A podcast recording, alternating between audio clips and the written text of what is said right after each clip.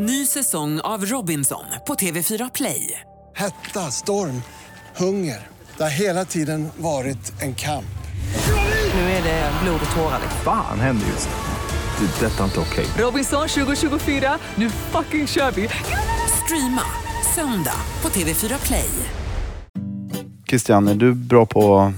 Städar du mycket hemma? Nej, Inte? jag är ganska dålig på att städa. Hur, hur, hur, mycket, hur mycket tid lägger du på städning? En timme i veckan kanske. Är det plockning då eller städning? Plockning.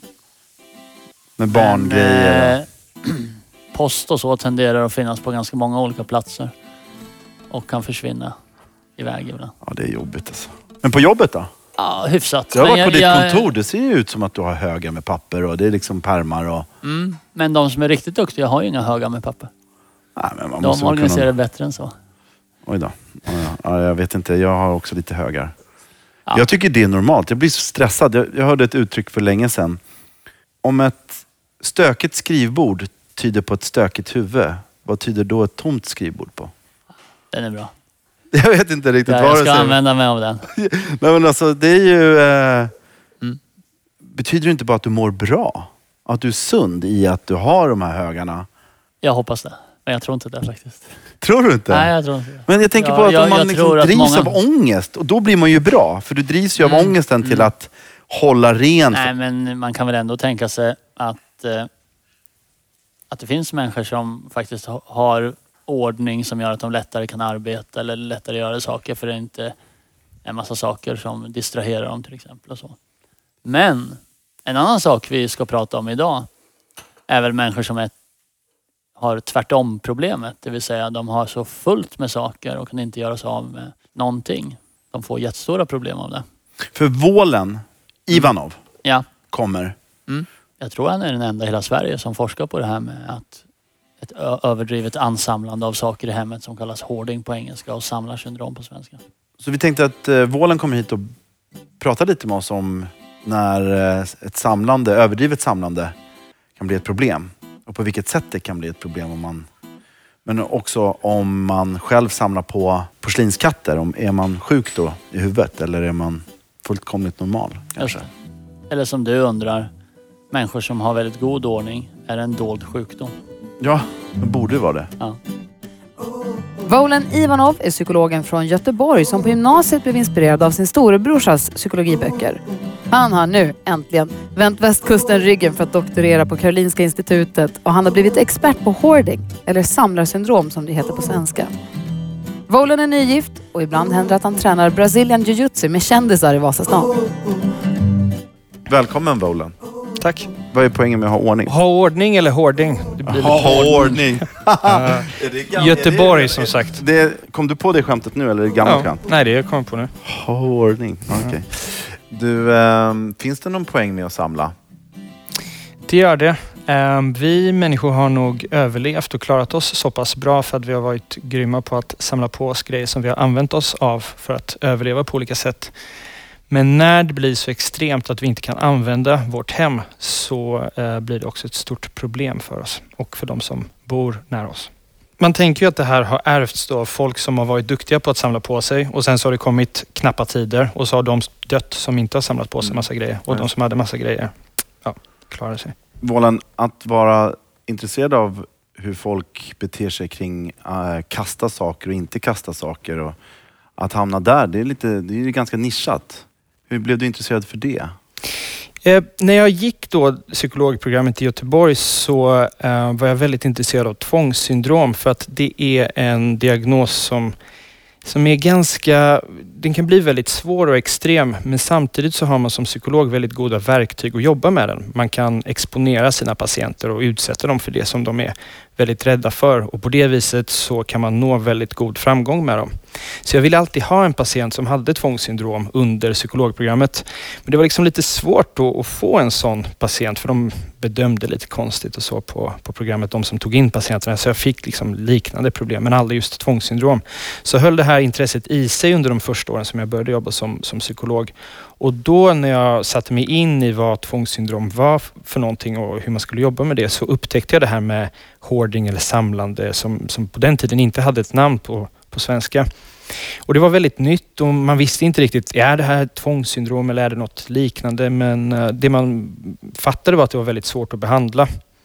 Och lite grann på den vägen, det var det som intresserade mig, att här har vi någonting som är väldigt nytt, oupptäckt. Det finns människor som har det, men vi vet inte riktigt vad, vad vi ska göra med det och det verkar vara väldigt svårt att behandla. Så lite grann den där utmaningen var det som fick mig att bli väldigt intresserad av just det här. Om man eh, har svårt att kasta saker, eh, vad innebär det? Vad, vad är det för no alltså bara kort, vad, vad, vad är det som händer i hjärnan när någon inte fattar? De fattar väl? Det är det som är så konstigt. Det är lite både och. De förstår å ena sidan men eh, gör inte så som de fattar att de borde göra. Eh, man kan väl börja med att säga att de flesta människor, eller alla människor, har någonting eller några saker som de verkligen inte vill kasta, som de vill behålla under hela sitt liv. Och det kan vara saker som man inte har ett direkt, äh, direkt användning av. Alltså ett minne från en skolålder eller från barndomen och så. Men för personer med samlarsyndrom då, med hoarding, så är det väldigt, väldigt många saker som har den här valören för dem. Alltså de, det kan vara alldagliga saker som reklam eller saker som de kanske inte har ägt så länge eller kläder eh, som blir väldigt svåra att slänga och när det blir så pass mycket saker i deras hem att de inte kan använda hemmet till grundläggande saker som att laga mat eller sova i sin säng eller ta sig igenom vissa rum.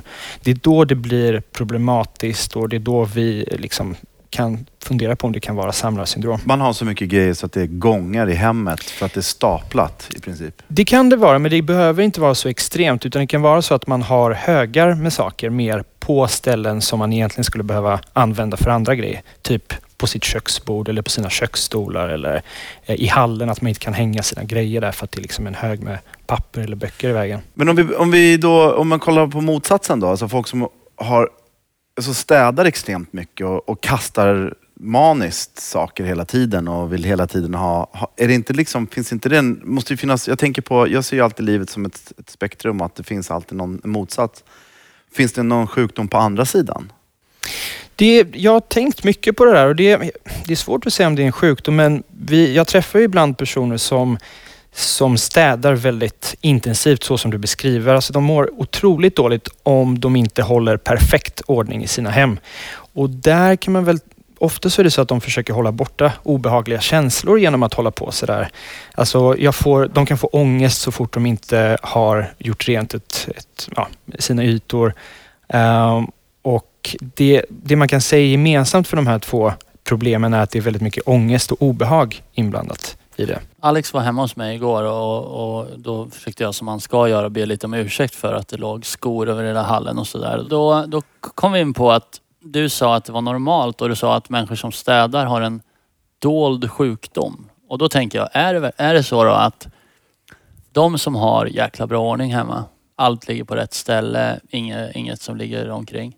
Är det inte så att de bara funkar lite bättre än vad jag gör på vissa sätt? Alltså att de helt enkelt utan ansträngning och utan ångest bara fixar det mycket bättre.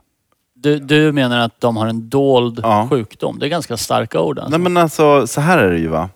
Ett hem är väl inte en, det är ju en plats man ska vistas i och leva i. Och min mamma har alltid sagt att det är som när du lagar mat i köket. Du måste ju plocka fram saker för att kunna laga mat.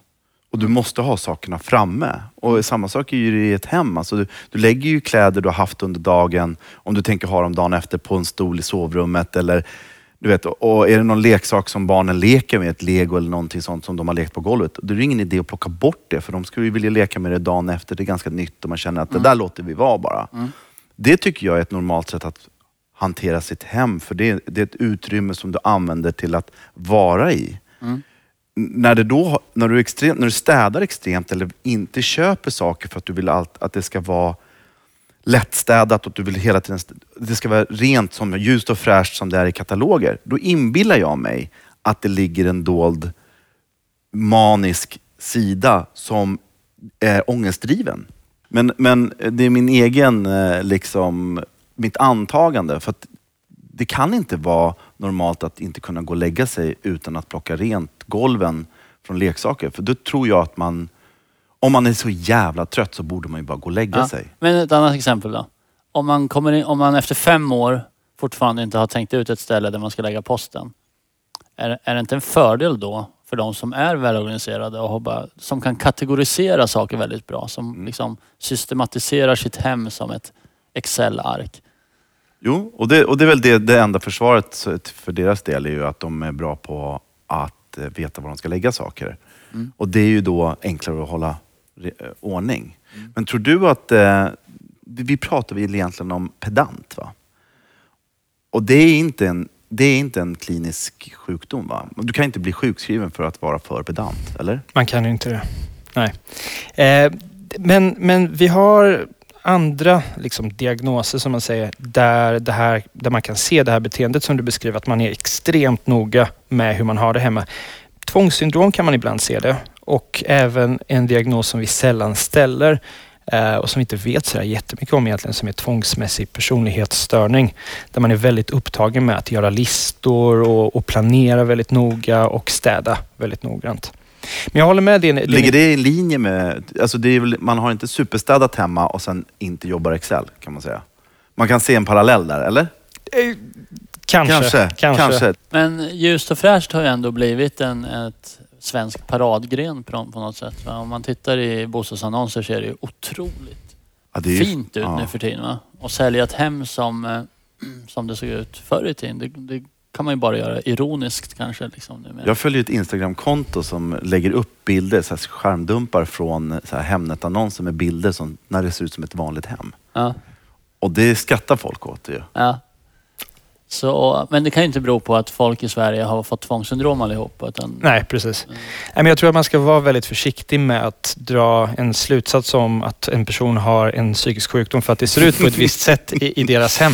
Men, men jag tror att Här, ja, åh vad rent. Är du sjuk eller? Ja, men inte ens när det är sådär överbelamrat som, som bland de hem som jag är inne i ibland kan man vara helt säker på att det handlar om samlarsyndrom eller hoarding, utan det kan finnas andra orsaker till att man har Sjukt det. lat. Eh, sällan sjukt lat. Kanske eh, djupdepression ibland eller missbruk. Mm. Då kan man också se liknande hem. Så på samma sätt så är det väldigt svårt att gå in i ett hem som, där det är väldigt fin ordning och så säga att du har tvångsmässig personlighetsstörning. Eh, kom till oss på ångestenheten. Men jag, jag tror att det finns en, eh, en del av de personer som, som du är inne på som där städandet är väldigt starkt förknippat med ångest eller snarare um, att avhålla sig från att städa blir väldigt ångestfyllt. Jag kan inte lägga mig om inte jag har städat perfekt och därför har jag svårt att sova på nätterna till exempel. Och det blir ett problem. För är det inte så att um, hemmet idag har jag ju fått för mig lite grann är ju någon slags förlängning av sin egen personlighet. Det har ju blivit det med hem idag, att det ska representera den. du- Det, det, det är ju inte längre ett hem som det var, ett praktiskt ställe. Eh, och idag köper ju folk möbler som kostar jävligt mycket pengar för att man vill visa vem man är. Så att, jag menar när du kom hit idag, jag har ju en, eh, det finns en, en fläck på bordet där borta som är från gårdagens kaffekopp. Jag tänkte, ska jag torka bort den där? Äh, jag gör det sen. Men den korta blixttanken var ju så här, vilket intryck ger jag till Vålen när han kommer hit hem till mig idag, när vi ska spela in den här podden? Och det är det jag tror att det kanske bottnar i, att folk håller sån jävla ordning för att de är rädda för... Liksom, de, det, det, är ju, det, är ju- det känns inte som att det är för deras egen skull. Eller det blir ju det indirekt. Mm. För de vill ju väl att när folk kommer hem till dem så ska det vara fint. Mm. Men det går lite grann omvägen via en annan människas perspektiv på deras hem. Och det är klart, jag håller helt med om att hemmet idag har blivit, eh, det är en statussymbol eller det, det säger någonting om vem man är som, som person. Särskilt skulle jag säga i Stockholm. Det kanske inte är så man åker ut till landet där man också ser eh, bostadsannonser som ser lite annorlunda ut än, än vad de gör i Stockholm. Där allting inte är så där kliniskt rent och minimalistiskt. Och sen det där med, med fläcken, det är ju ganska typiskt tror jag att man har den tanken att nu har jag en kaffefläck här och nu kommer den här eh, personen komma in i mitt hem och så kommer den se just kaffefläcken. Men, men sanningen är att jag, jag kom in hit och så såg jag tusen andra grejer som jag tyckte var väldigt fina eh, i ditt hem och så fokuserade jag på dem. Och det här kaffefläcken har jag inte alls sett. Men, men jag tycker det var väldigt fint uttryckt det där med att, att det går genom en annan män, människas perspektiv. Eh, Vålen, skulle du kunna berätta om hur kan det se ut hos någon som har samlarsyndrom eller hoarding? Mm. Ja, men jag var hemma hos en person där, som bodde i ett väldigt stort hus och man kan då tänka sig att det är väldigt svårt att fylla upp ett, ett stort hus med saker. Men personer som har det här problemet är, eh, har ganska gott om tid på sig och kan under sitt liv liksom fylla upp med grejer. Och då var det så att det, när man kommer in i hallen så kan man knappt komma in i dörren därför att det ligger grejer som förhindrar att dörren öppnas upp. Ehm, och eh, sen så är det svårt att, att, att hänga sin jacka någonstans. Eller det var svårt för att det var så mycket saker där. Så man får liksom slänga jackan på en hög med saker och um, försöka komma ihåg var man lade den någonstans.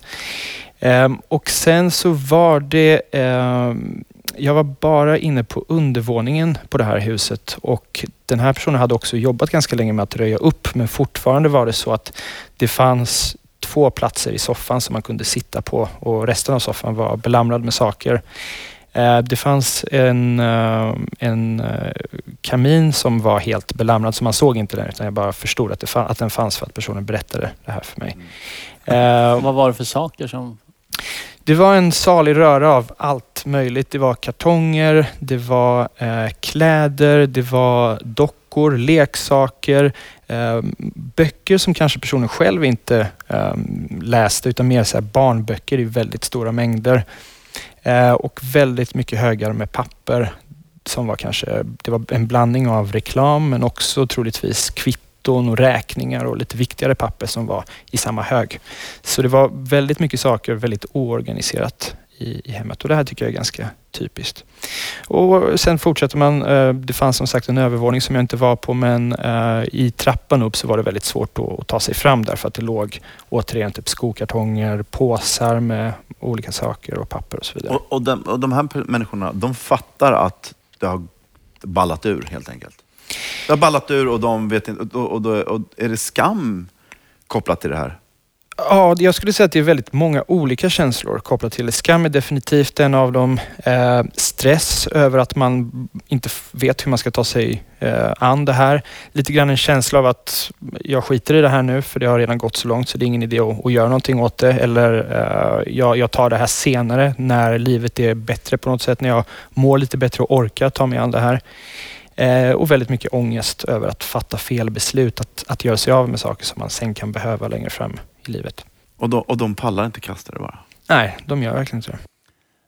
Jag, jag har några gånger träffat folk som kan beskriva väldigt väl varför de har sparat det. Att det är liksom som om, om vi skulle slänga den här gamla bullen som är nu framför oss. Den är inte gammal. Nej, okej. Okay. Men, men eh, imorgon eller ja, i övermorgon. Ja, om jag slänger den då, eller du slänger den. Då är det som att det här mötet går förlorat. Den här dagen i ditt liv kastas bort. Det tar ett helt annat värde alltså. Och det där är ju väldigt fascinerande. Av det här pappret då till exempel? Mm. Eller kolaburken? Ja, de, de, här, de här sakerna som för andra är bara skräp får ett värde för att det representerar mitt liv. Att kasta Gud, det här det som, låter nu. som nu, kasta... låter, nu, nu kommer du börja spara det. det låter ju romantiskt ju. Ja, men och, och den här personen sa också liksom att jag skulle hellre dö än att sitta som andra svenskar i ett vitt kalt rum och kolla på TV. Ja. Det är inget liv. Men helt plötsligt låter så, det ju Så alla de här ägodelarna har ju ett värde för de här personerna som inte här, andra Made kan in förstå. China. Titta, den har åkt hela vägen från Kina. Ja. Nu tycker jag, oh, gud vad fin den är. Ja, och den och, fick jag av ja, Alex morbror. Ja. Och, och honom har jag aldrig träffat sedan dess, men då och så vidare. Va? Alltså att man, man ser saker som vi så att säga inte uppfattar. Så på så sätt har ju de ett rikare liv kan man säga. Som tyvärr Ja, det 20 är år aktivt. senare Ja. leder till en katastrof ofta. För till sist blir ju hela jävla huset fullt. Mm. Volen, du har ju undersökt och forskat lite grann i, i om man försökt s- se de här, äh, hitta de här tecknen tidiga, tidigare. Mm. För fullt utvecklad eller utblommad hoarding sker väl efter 30-årsåldern, närmare 50-60 va? Eller hur är det där? Ja, men de patienter som vi träffar, som jag träffar, brukar vara 40 och uppåt. De flesta är typ 60 år gamla och de är oftast mycket äldre än personer med andra tillstånd. Typ tvångssyndrom som kanske är 25 när vi träffar dem. Eh, Och vad är det för skillnad mellan tvångssyndrom? Är det någon skillnad mellan hoarding och Ja, men nu för tiden så betraktar man det som en, som en avgörande skillnad. Dels så kan man säga att den behandling som man, som man ger till tvångssyndrom inte funkar så bra för samlarsyndrom. Men det som är mest kännetecknande för tvångssyndrom är tvångstankar och tvångshandlingar så att man känner att man måste göra någonting av ett tvång. Annars kommer något katastrofalt att hända om jag inte gör det här. Och riktigt så är det inte hos personer med samlarsyndrom utan de, de, de drivs inte av ett tvång att behålla sina saker utan mer av en lust att, att, att de Mm. tycker om sina saker väldigt mycket. De olika minnen förknippade med dem och så vidare. Så det är väl den avgörande skillnaden. N- när liksom utvecklas... Jag måste, det måste ju finnas, man tänker på hur många har eh, extremt samlande? Ja men typ 1,5 procent av befolkningen tror vi. Fan, det är ju, vadå? Det är ju... 150 000. Men det är ju, min svåger till exempel tar alltid så här tändstickor från alla restauranger han besöker och han sa han har säkert tusen stycken men tusen tändstickspaket är fortfarande en, en väldigt hanterbar mängd. För Vålen, det här är väl också viktigt att tänka att när det här verkligen spårar ur så kan det bli farligt och i värsta fall leda till döden. Men precis som man tänker sig att man har ett hem som är fullt av sådana här trevliga minnen förvisso och också värt att läggas till att det kan finnas mycket värdefulla saker i ett sånt här hem. Typ kläder som man aldrig använt men som man kanske har vuxit ur och så vidare. Och sen så blir man lite Sa du nu att alla är tjocka som är hårdare för de växer ut sina kläder? Nej, det var ett exempel på, på en utveckling som kan ske hos en person som handlar mycket och, och sen åldras. Eh, Eh, men om man har de här högarna, säg att man också är lite äldre när man har de här högarna och så råkar man liksom eh, gå på en hög eller råkar ta ut fel saker ur en hög så man får hela högen över sig. Så kan det ju faktiskt bli så att man åtminstone blir rejält skadad av att få eh, 50 kilo med, med bråte över sig. Och som i värsta fall så kan man ju faktiskt dö om man får så mycket saker över sig och sen inte klarar av att liksom, ta upp telefonen, ringa sjukvården eller ta sig till sjukvården. Så det är väldigt extremt och väldigt ovanligt att det blir på det viset. Men uh, hoarding eller samlande eller samlarsyndrom då kan definitivt leda till döden i, i sin mest extrema form. Och vi känner ju till ett sånt eh, fall i Stockholm där det brann, var en brand där personen troligtvis inte kunde hämtas ut för att det var så stod grejer för dörren så brandkåren inte kom in. Både han och grannen avled som helt, ja, så vitt man kan bedöma, hade klarat sig annars. Så att eh, det är klart att, av samlande. ja, alltså är det smockfullt hemma då är det inte lätt att ta sig Nej. ut snabbt alltså. Och det brinner väldigt mycket mer än om Ja. det Om man känner igen att, eh, vänta nu, min granne, han, jag har ju gläntat in där och det verkar vara, och nu blir de oroliga. V- vad kan man göra då som anhörig eller kanske en person som är i kontakt med någon som inte söker självhjälp? Finns det något man kan göra? Det är bra om man har någon slags grundläggande relation eh, med den här personen innan. Så man bara ser sin granne med, den här, med den här fulla Springer ikapp lägenheten. honom. Springer ikapp honom vid Du, har du tänkt på att slänga? Så Du, kan man, kanske jag är orolig ifall det brinner. Hallå, du, ö, hallå, jag pratar med dig. då kan man nog räkna med att det inte kommer så många patienter till Nej, men för, för en, ett problem här är väl att den som har det här vill ju inte kasta grejerna. Och andra människor vill bara få en att kasta saker. Så det blir lätt en slags lite fientlig relation vad man ska säga. Man upplever andra människor som påträngande och jobbiga. För jag tänker, men det svåra här är ju på något sätt att se deras perspektiv. Mm. Varför gör de det här och varför tycker de faktiskt att det, att det är ur deras synpunkt värdefullt? Om man bara då säger du dum i huvudet, kasta nu. Så det, det, Det, Det hjälper inte, inte. det funkar inte. Nej. nej, för, för väldigt många som kommer till oss kommer ju bara till oss ett par gånger och så slutar de. För att de känner hotet. Ja, De de, de, vad- vill, de, de vill egentligen inte kasta grejerna. Det är andra som har fått tvingat dem till oss ibland.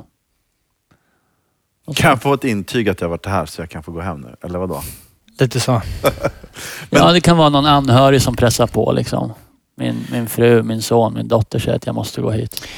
Det som har visat sig vara mest effektivt för samlarsyndrom, den här mest extrema formen då, det är ju kognitiv beteendeterapi. Och hittills har det inte funnits så mycket sådan terapi att tillgå i Sverige. Vad, vad gör man med... Det är KBT menar du då? KBT, Vad, precis. vad innebär det kort bara?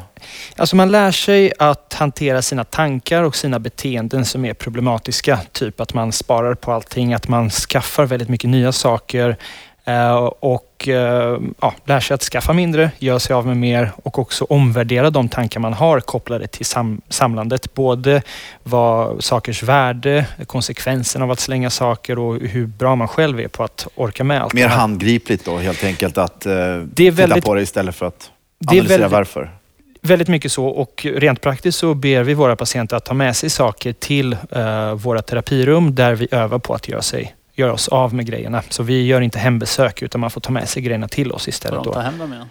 De får ta hem dem. Vi tvingar sällan folk, eller aldrig folk att slänga sina saker. Men vi hjälper dem att fatta beslut då på vägen. Kan de ångra sig? Ja, det händer ibland. Vadå? Ringer eller?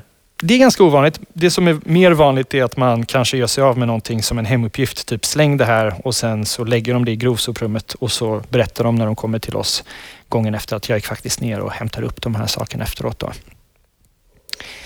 Ehm, och nu kan man också vara med i en studie på Karolinska institutet eh, där vi behandlar personer med samlarsyndrom i, i grupp. Så man får gruppterapi mot det här. Och man kan anmäla sig på samlarsyndrom.se. Vad intressant med gruppterapi. I, det måste ju vara... För det finns ju väl ingen sån här hoardingorganisation? Alltså jag menar riksorganisation för hoarders. Ja, men det finns då Tvångssamlare. eh, Ananke eller OCD-förbundet som det nu för tiden heter och där kan man då som person med samlarsyndrom, eh, dit kan man vända sig för att få stöd och information och så vidare. Men det, Man träffar inte andra kanske? ja, det kanske man gör men i, inte i lika hö, hög utsträckning som man gör under våra gruppterapiträffar där, man, där det är åtta personer med samlarsyndrom som, som alla är sugna på att få behandling som sitter och jobbar ihop. Spännande möten när två hoarders går hem till varandra och liksom jämför, jämför liksom. Alltså när man får se någon annans hem. Det skulle vara, alltså undra vad som händer. För det som är, så otroligt fascinerande för mig när jag lyssnar på det här är ju eftersom att de är så fungerande och så trevliga och de kan vara normala så att säga och ha till synes uppenbart liksom, fina sidor som människa. Och så har de den här oförklarliga sidan där de inte kan kasta en äggkartong som är 20 år gammal. Det är så fascinerande och därför så blir det också fascinerande att tänka på när han går hem till någon annan och ser hur de har det. Hur, hur, har, har det gjorts? Det har gjorts och det används i behandling också att man låter gruppmedlemmarna gå hem till varandra och slänga varandra saker. Och det man har sett är att det är lättare för en person med samlarsyndrom att gå, ut, gå hem till en annan person med samlarsyndrom och slänga eller liksom ge dem tips om hur de ska slänga sina grejer. Alltså att man lite grann byter eh, plats. Um, och det är just det där att det verkar som att de här personerna inte har koppl- de här känslomässiga, minnesmässiga kopplingarna till alla grejer som de ser, utan det är mest till de saker som de själva äger, där det blir mest extremt. Så går man hem, har man samlarsyndrom, går hem till en person med samlarsyndrom, uh, så kan man faktiskt slänga mycket mer än vad man kan hemma hos sig själv. Men hur är det, visst är det så att när, man, när en person som med sam, samlarsyndrom åker på semester, då är det andra regler som gäller, är det inte så? Eh, eh, alltså, samlar de på sig allt och tar med sig hem? Eller är det andra regler när man är på ett hotellrum till exempel? Eh, det, det är både och, men det är inte helt ovanligt att de shoppar på sig ganska mycket. Eh, det är ju lite den här aspekten att nu är jag på semester, jag vill komma ihåg den här semestern. Det är också en massa grejer som jag inte kan få tag i eh, hemma. Det här är liksom massa souvenirer som bara finns på den här grekiska orten och då kan det bli att man shoppar på sig ganska mycket. Eller att man går till hotellrummet och tänker den här tvålen var väldigt fin och den här doften påminner mig om det här fina hotellrummet och jag har inte haft semester på tre år så jag tar med mig tvålkakan hem. Wow. Och man vet ändå att det finns ingen plats hemma. Lite så. Men du, om vi går tillbaka till den här eh, normal slarviga hemmet då, där det inte är optimal ordning och lite stökigt. Eh, finns det liknande regler där som, som, som eh, vem som helst kan tillämpa för att styra upp lite? Och jag tänker mig också att nu finns det ju i Sverige ett nytt yrke. Vad kallar de? Professionella organiserare eller jag vet inte vad exakt Ja, vad de brukar kalla sig. Som faktiskt hjälper vanliga människor som inte på något sätt är sjuka att styra upp sitt hem. Mm. Den, den, det verkar väldigt populärt just nu. Ja, och jag tror att det första som de allra flesta människor faller på, som man inte är så bra på, det är ju att ägna sitt hem eller städandet då eh, mycket tid. För det tar mycket tid att hålla undan och hålla efter ett hem. Alltså att man regelbundet städar och slänger saker som man inte behöver. Eh, men det är en, en bra fråga att förhålla sig till. När använde jag det här senast? Och det är svårt att sätta någon tidsaspekt på det. Alltså är det något som du inte använt på ett halvår eller ett år? Men är det saker som man inte använt de senaste åren så, så är det ju en stark tecken på att man kanske kan göra sig av med det. Och man kan testa att göra sig av med grejer och se liksom hur, hur, hur mycket saknar jag den här grejen egentligen och liksom göra lite nya erfarenheter. Saker som man trodde att man aldrig kunde kasta kan man slänga och sen se liksom att ja, hur mycket saknade jag det här eller så man gör lite små experiment för sig själv för att fatta att vi människor är ganska bra på att komma ihåg det viktiga i livet även utan saker som, som finns runt om oss. Och vi klarar oss med ganska få saker. Eh, Men vår Våren, om du har läst en bra bok, slänger du den då? Om det är kvalitet, inte... Det gör jag inte automatiskt. Nu för tiden försöker jag läsa på, på paddan istället. Men det, man, behöver nödvändigtvis, man behöver nödvändigtvis inte slänga den, man kan ge bort den. Och det brukar jag göra För min väldigt fru ofta. eh, har nämligen bannlyst bokhyllor på, på mer eh, ja, i vardagsrum och så. Och hon menar att det är helt ologiskt att jag vill spara en bok när jag har läst den eftersom jag ändå inte kommer läsa den igen och oftast inte öppna den. Och jag ser just sådana saker tänker jag, men det här är ju en klassiker. Kanske mina barn kommer läsa den. Det tror jag i och för sig inte på riktigt att de kommer göra. Men det är lite sådär, jag hörde om, om Umberto Eco, italienska författaren. Han har 30 000 böcker hemma. Det låter ju jättemycket. Och han beskrev det ändå som att, ja men när jag ser den här boken så plockar jag upp det i mitt medvetande och den här historien levandegörs igen. Det här är liksom ett sätt att leva med allt det här. Och jag kanske inte har 30 000 böcker men jag skulle vilja ha några fler men det möter väldigt hårt motstånd då av släng. Ja, Jag, är, jag, har ju, jag har haft samma diskussion med min fru. Mm. För mig som inte är så stor bokälskare, så där, jag kan inte heller riktigt... Jag har några egna filosofiböcker och så här, men det är mest uppslagsverk och sånt. Det är ju mer logiskt att man vill spara. Mm. Så där. Men jag fattar inte heller... eh, Jag, är, jag har ju fått för mig att det handlar om att man vill stoltsera. Att man vill visa upp vad man har läst. Det har jag fått för mig. Lite grann som det här med hemmet, att genom andras ögon. För jag menar, i så fall kan du väl ha bokhyllan i sovrummet då? Eller i garderoben. Ha bokhyllan i garderoben då. Mm, men även där Jaha, det förekommer utru- utrensningsförsök också faktiskt Ja. hos oss. Men jag menar, jag tycker det är intressant då om en person som gillar att ha en bokhylla framme, så säger man, men varför är det så viktigt då? Om det inte är så att du vill visa upp det, så ha bokhyllan i garderoben eller i ditt shoreguard. Mm. Nej, men det, det vill man ju inte. Ja, men då är det ju väl för att display, antar jag. Eller? Det är en sida av det, men, men människor med, om vi ska bredda det lite och prata om folk med samlingar av olika slag, de är ganska duktiga på att interagera eller ha någonting med samlingen att göra. De tittar på den, de tar fram en bok, de bläddrar lite i den och så ställer de tillbaka den i sin samling. Och det där ser man inte så ofta hos personer med samlarsyndrom. Det är inte så att de egentligen går runt bland sina högar och eh, kör en så här walk down memory lane och, och minns en massa grejer, utan det är mer att de tänker att de ska göra det, men i själva verket inte gör det. Så jag skulle säga att det är bland samlare eller bland människor utan de här problemen så är det vanligt att man har en massa saker men man interagerar med dem på något sätt. Och gör man inte det på fem år, då kanske man gör sig av med saken till slut. samlandet, är ju, det är väl det som är, kan man säga att det är är skillnaden? Alltså någon som samlar gör det av lust och den som är hårdare gör, drivs av ångesten att inte kunna kasta. Eller? Nej, både och. Den drivs ju förvisso av lust när man samlar på, på, på grejerna. Men sen så har man ju inte heller organisation på sina saker. Så då, då orsakar det eh, lidande och funktionshinder. Men det gör det inte hos personer med, med, som kollektar. Så den själva den initiala inskaffningen av grejen kan drivas av lite liknande mekanismer. Att man tycker att det är någonting som är fint eller fyller någon slags funktion. Men det är sällan ett tema hos personer med hoarding utan de kan ju köpa lite allt möjligt som verkar vara ett bra fynd eller som, som väcker någonting hos dem. Och kollektorn identifierar mer hål i sin samling som den vill fylla. Österrikiska frimärken med flygplan. Om man Exakt. försöker få en komplett serie. Liksom. Och sen när man är klar så är man klar. Och inte Warszawa-koppar som är fina. Det är lite ge- geografitema på dina koppar här. Jag fick Norge, han fick Warszawa och du fick Mallorca. Mallorca. Mm. Nej, men vi Ja. köper, när vi är utomlands, så köper vi en mugg. Apropå, tal, Apropå på tal- samla, ja. Men du Så har det- inte tusentals. Nej, vi har kanske en... Det blir, jag har inte varit i tusen länder.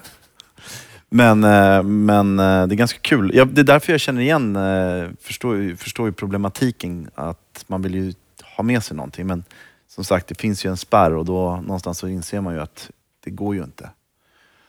Men det är ju, det verkar ju som att man måste ha problem hemma för att det ska bli, för att man ska känna att man behöver, medicin, behöva behöver hjälp. Men min pappa, han är ju pedant. Jag är ju uppvuxen med en pappa som är pedant. Han, alltså när du öppnar en, en låda, då ligger alltså papperna, de största arken ligger längst ner.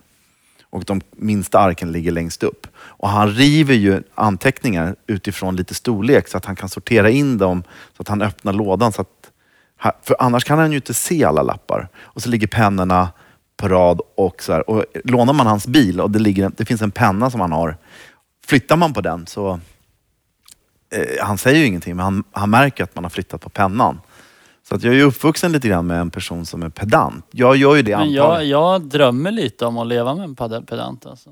men jag det tror vore inte ju du så gör det. praktiskt om, Ja. om, det, om, om, man, om ingen är om båda tolererar väldigt mycket stök, då Mm. blir det ju stökigt. Så det vore ju smidigt på något sätt att leva med en pedant. Jo, men det- det- Alltså en, en, inte sjuklig pedant Nej. inte nu, utan bara någon som gillar att göra papp, din, som din pappa Ja. gör med lådan. Det låter Men jag- skitsmidigt. Men jag vet, men du, då, då drömmer du ju också om någonting att man ska mötas halvvägs ju. Mm. Men det är ju inte riktigt så va? Nej, Inte på det du beskriver. Det låter ganska... Jag vet inte hur det var när du var liten, om du tyckte att det var smidigt och, och härligt, lite som Christian är inne på. Nej, alltså det blir ju, och jag tror inte, min pappa är ju inte beredd att liksom kompromissa. Om du blir tillsammans med en pedant så kompromissar ju inte pedanten. Nej, men jag tror inte pedanter skulle uppskatta mig överhuvudtaget. Men, men Vålen, om man tycker olika, om man har en relation till exempel och tycker olika sådana här frågor. Vad, eh, hur gör man? Berätta. Alltså man, om man nu är då den som, som har ordning på grejerna och så stör man sig på, på, på sin partner som inte har ordning och kanske skaffar lite för mycket så kan man ju, jag tror att det första är att försöka fatta varför den här personen inte gör som man själv tycker. Och det kan ju grunda sig på många olika saker. Det kan ju vara så att man inte riktigt vet hur man håller ordning på grejerna, att man liksom saknar den färdigheten lite grann. Och då kan man hjälpa till och göra upp ett system hemma. Okej, Okej, jag fattar att du inte tycker att det är så kul, men kan vi göra så att vi har posten här och när du tar in grejer från ditt arbete så lägger du dem här och inte där jag har mina saker. Um, och är det så att man uh, kanske märker att den här personen har väldigt mycket ångest uh, förknippat med, med sitt beteende så att det, den personen vet hur man ska göra men, men kanske drivs av att, eller är väldigt stressad av något förslag, av någon anledning så kan det ju mer vara så att man behöver prata om, om behandling eller försöka förstå vad det är för underliggande problematik. Men om man själv, det, är ju, det där är ju svårt alltså, men om man själv är den personen som tycker att man inte har problem utan man tycker att den andra parten är den som är orsak, orsaken till problematiken. För det är ju så i alla relationer. Och så kan det ju vara åt båda håll förstås. Ja. Slarven tycker pedanten är jobbig och tvärtom. Ja, och då, då kommer vi till en kärnfråga som jag tycker är intressant liksom, i en relation. Vem, alltså det är hela tiden det här övervägandet att vem som har rätt, så att säga. Vem har mest rätt i sakfrågor? Alltså vad är att städa fyra gånger i veckan och den andra vill städa en gång varannan vecka. Inget av dem är väl fel egentligen. Den ena är extrem mot båda hållen kanske, eller vad man nu ska säga, städa var tredje vecka. Hur möts man? Finns det något utifrån er erfarenhet av extrema fall? Finns det någon, liksom, någonting man kan se på mer normala men ändå problematiska situationer som man kan ta hjälp av? Ja, men det gäller ju att försöka uttrycka för sin partner hur man själv känner, hur man tänker kring det här, hur man upplever situationen och säga att jag, för att jag ska funka i vardagen så behöver jag ha ordning och jag behöver att det skulle vara grymt om du kunde hjälpa mig med det genom att göra några av de saker som jag tycker är viktiga. Ehm, att Eh, Ska man säga typ så här, du är helt hopplös och nu blir jag galen? Eller ska man ta upp det på något det annat kan man sätt? göra om man vill ha en konfrontation och konflikt. För det är väl och någon slags allmänt det. råd att där det känns naturligast att bråka med någon brukar vara minst produktivt tror jag va? Är det inte så eller? Verkligen. Om du inte angriper så och sen så säger men vet du vad? Jag tänker faktiskt förlåta dig. Just Så det. har man helt plötsligt vänt det till någonting positivt för en själv. Eller så börjar man med det här anchoring som man Ja, säger då. det. Jag vill att du ska städa, vi ska städa tre timmar varje dag. Och så pratar man lite och så kommer man fram till att ja, men en gång i veckan, det, det kan jag stå ut med. Liksom. Så nu har vi båda vunnit den här, eh, det här argumentet. ooh, ooh.